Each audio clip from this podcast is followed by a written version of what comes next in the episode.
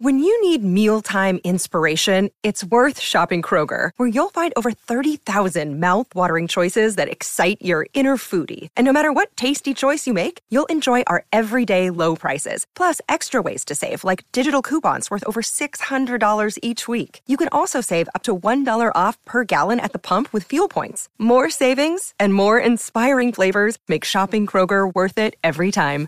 Kroger, fresh for everyone. Fuel restrictions apply. This is Pucks and Bolts with Kasey Hudson. What's up, hockey fans? Welcome to Pucks and Bolts, an Audacy original podcast analyzing the Tampa Bay Lightning in their quest to further cement this team as a dynasty and Tampa Bay as a hockey town. Pucks and Bolts will bring you in depth insight of games and practices and storylines of your favorite players and coaches multiple times a week. So download the Audacy app, search Pucks and Bolts, and stay up to date on all things Tampa Bay Lightning. I'm your host, Kasey Hudson, joined again by Henry Yoho. Henry, what's going on? Hey, Case, thanks for having me. Uh, you know, just uh, watching the playoff hockey, of course, every night. So, right, exciting time. Minute. Last time we talked, we were sitting here going over everything, heading into round one of playoffs, the whole conversation of Tampa Bay, whole conversation of Toronto. How surprised were you on a scale of one to ten of how the how the season ended, what the ending became for the Tampa Bay Lightning? Mm-hmm. Yeah, I think it was. Um, you know, ultimately, it was probably a disappointment. I think Julien BriseBois said it best. Anytime that you're expecting to win the whole thing and you don't do it, you know, it's obviously a disappointment, especially when you go out in round one. But you know, I, I found it pretty surprising. It seemed to be the opposite of last year's series, where last year it seemed like Toronto was the better team for a lot of the series, and the Lightning came out on top. And this mm-hmm. year it kind of seemed the opposite, where the Lightning were better for a lot of the stretches of the series, but ultimately didn't, you know, get those breaks along the way and, and ended up going out in round one. So I, I just, it was just surprising how it almost seemed the exact opposite uh, of last year's series. Um, you know, I don't know if, if you felt kind of similarly. I feel like that's kind of the way a lot of people felt. It was just opposite day, seemingly from last year. No, I think that's probably the best way to describe it, and probably why it stings. I think a little bit mm-hmm. more um, with it being such a role reversal situation. But what I'm excited to talk to you about is like I'm I'm seeing all these things on Twitter. I'm reading so many articles after that round one exit, and there's just a couple perspectives that I need some clarity on because I feel like I'm still in mourning over the season ending so early. Yeah. But yes, there were a lot of similarities, especially with as you mentioned, like you know the better, like how the stretches that the Lightning had playing better hockey and not coming out with that W. But somebody even had the nerve to kind of write an article saying that the Maple Leaves were out for checking the Lightning and doing, you know, better management in the defensive zone than the Lightning. And we know that faceoffs has obviously been a thing, but did you really think that the Toronto Maple Leafs stacked that high um, and deserve that much credit in outplaying the Lightning? Yeah. Um, yeah, no, I think that there were definitely like some smaller aspects of the game that I think Toronto probably did better. But mm-hmm. overall, I, I still think that the Lightning probably had the better of the play for the most part. But I think Toronto did a better job of getting more uh, bodies in, in front of the net. You know, that was a big thing with Vasilevskiy, those those high shots from out in the blue line, having so many uh, bodies in the way and making those shots so hard to see all the deflections and stuff that got in the way. And I think that they defended the Toronto defended the front of their net uh, better than Lightning did because they weren't getting any of the point shots through. Uh, you know, I thought in Game Six, the the final goal that ended up being the final goal of the season, the Stamkos rebound from the Darren Raddysh shot from out high. I think that was like the only shot of the whole series where that they or not of the whole series of that whole game that they got through from the blue line cleanly without getting blocked anything. I, that was just the difference to me is I felt like Toronto did a better job of defending their the front of their own net better and uh, getting in front of Vasilevskiy. Uh, I thought that made the biggest difference to me. Yeah, absolutely, and I couldn't agree more with that statement. Um, and then, of course, when it comes to the the small details of the game, things that you kind of have to be more consistent in with tight matchups. I think you were probably one of the only people I saw tweeting about it the most. But their face off um, yeah. success or lack thereof or inconsistency. How much do you think that could have changed the the game or maybe changed some outcome of the series? Yeah, I, I think it it could have definitely changed things. I, I felt like Toronto scored a bunch of their goals directly off of offensive zone faceoffs. You know, the biggest one, I guess, two came in game four. I guess it was the uh, the tying, or it might have been game three. I can't remember. They all kind of ran it was game two. Is it Tavares?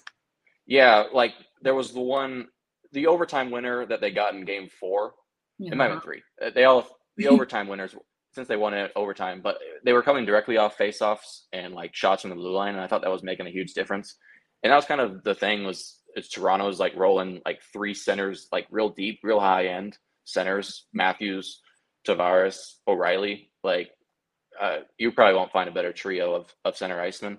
And I, I thought that the faceoffs were making a big difference in the series just because Toronto was getting a lot of success from winning draws in their offensive zone and creating the offense directly from it. Yeah, absolutely. And that's something that they were fairly consistent with. And it's funny because last year in this series matchup, Toronto won in the faceoff circle every single game. And yet it still somehow swung in favor of the Tampa Bay Lightning. That's where that whole rule reversal brings a lot of question marks.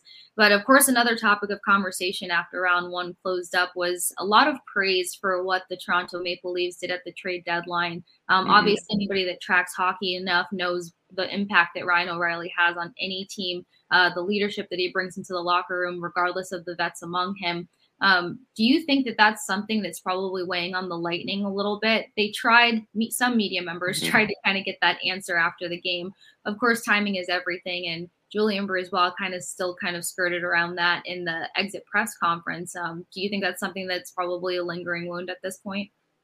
Yeah, for sure. Because I think that the trade deadline uh, acquisitions that Toronto made were they've all been dynamite for them. Like bringing in O'Reilly, like you mentioned, was huge, um, and and Luke Schenn as well.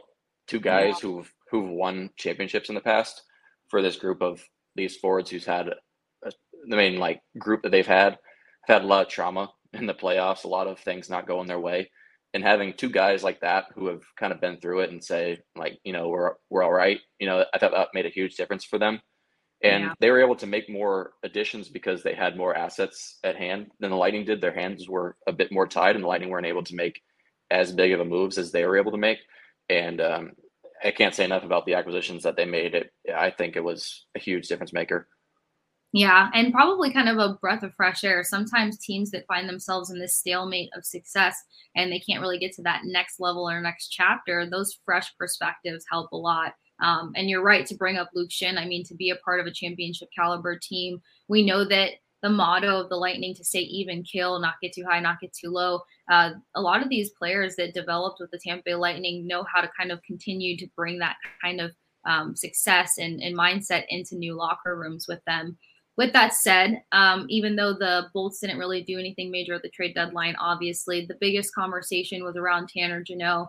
And unfortunately, when the Lightning exited round one in game six, there was a lot of tweets uh, kind of chirping about the fact that Jeannot was this mistake. He wasn't able to be a large role in, in the first round, which I kind of have some opposing opinions to that. And then a lot of people are kind of taking that line switch up with Mikey Eyssimont getting tapped in and Jeannot getting scratched as like uh, they don't have this organization doesn't have faith in Jeannot. Do you still Yeah. think that, was kind of a, a steep move for a guy like Tanner Jeannot? And do you think that, you know, we didn't see enough out of him to make the move that was made? Mm-hmm. Yeah. Um, no, it was the way things ended. It, it certainly made the trade not look great at this Mhm. point in time. But you know, you know, it's easy to say that now in hindsight. But of course, people thought it was a steep price then, and it obviously was. And I think that everyone would agree that it was probably an overpayment. But in order to get what you want, to to really go for it, sometimes you're going to have to overpay. And it was unfortunate that Jeannot ended up getting hurt towards the end of the regular season. Um, in the playoffs, I don't think he was able to be as effective as he would have liked to have been. It just didn't seem as mobile as as as he was expected to be. And Eyssimont became a preferred option over him just because I Jeannot was just banged up. I think Eyssimont had better legs and was more effective in that moment. Yeah. Um, but I, I'm not ready to declare it a, a total loss at this point, just because I think if the Lightning are able to re-sign uh, Jeannot now to a, I, I think he's in line for a pretty team-friendly value. I think if they're able to do that and he's able to have an impact down the road, I think that they can certainly salvage some value. But I can understand people not having a very optimistic look at it at this point because so far you haven't really been able to see really any sort of uh, benefits from it so far. Yeah. And I like how open minded you are about that. You can understand where some of the panic comes from from fans. And of course, you know, we're all feeling something that we haven't felt in three, four years' time. So it's going to cut mm-hmm. a little deeper. But you make a great point to say that, you know, Tanner Jeannot could have this this contract restructure, or he can come in at a lower price um, when they start mm-hmm. having those conversations this summer. But I can't get out of my head the fact that Coach Cooper, and he's said this amongst like three or four different new edition interviews, that it takes a guy about yep. 10 games, you know, to get situated. Yep. So the timing of everything, I feel, I personally feel like we started to see some good out of Tanner Jeannot. He's not just a, a physical presence on the ice. While that's a huge benefit to this Lightning roster, um, I think that we did see him create some momentum swings and help contribute to generating an offense. And I think that that would have picked up if he was on the healthier side of things. Do you feel like you saw enough out of Tanner Jeannot to think that he's going to be an asset? Yeah, yeah, no, I agree. I, I think that right before he got hurt in that game against the Islanders, like he had scored um, maybe a game or two before that, his first goal with the mm-hmm. Lightning. I thought that things were really starting to trend up, trend upwards with him, and uh, I was really liking where his game was at then. And so it was just really unfortunate that the injury kind of disturbed all the momentum that they had going. But I think with a whole season under his belt, um, you know, next year, a whole training camp with this group and everything, I think that he can certainly be uh, a lot more effective. And his next contract's gonna be pretty interesting uh, because I, I think that he'll be in line to have a pretty good value for this team going forward. Right.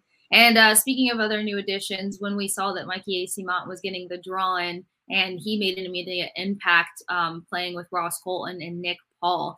Now, I'll say this since the minute that he hit the ice with the team before he kind of started getting laid off and scratched, I saw a lot of great things out of Mikey Eyssimont. Obviously, in his um, his onboarding, if you would call it that, press conference, he said that he has speed that can be utilized in this roster and beneficial to this team. I think that having that option of Mikey Eyssimont speed, I think one of my other favorite things about him is that he's not the kind of guy who's taking that extra pass or overthinking the shot. And I think this team kind of needs that as a motivator. Um, and then what just kind of backs that up is that he gets that goal on Samsonov and he tells the press conference after, you know, I've been working on this. Um, Samsonov's a hard goalie to go against. Sometimes you just got to take that shot and get crafty. What do you think you're going to see out of Mikey Eyssimont in this system? Mm-hmm. Yeah, no, I, I, liked I liked what I saw from him in playoffs. Um, I thought whenever he came in in Game Five, it was a big boost of energy. I thought that he was moving around well. He's he skates well. He's I think that uh, you know a lot of people like his his analytics. You know his his game kind of trends in the right direction. He's he hasn't been a great like finisher so far at the NHL level to see a lot of like the points and stuff back up sort of what a lot of people believe in him but I, I have liked uh, what I've seen so far, and I think that you know as a unrestricted free agent, I don't think that he's going to be in line for for a whole lot of money this year. Mm-hmm. So I mm-hmm. think that the Lightning again will probably find good value in uh, in in him in addition to Jeannot. So I, I liked what I saw, and I, I think that he's definitely got a future here for sure.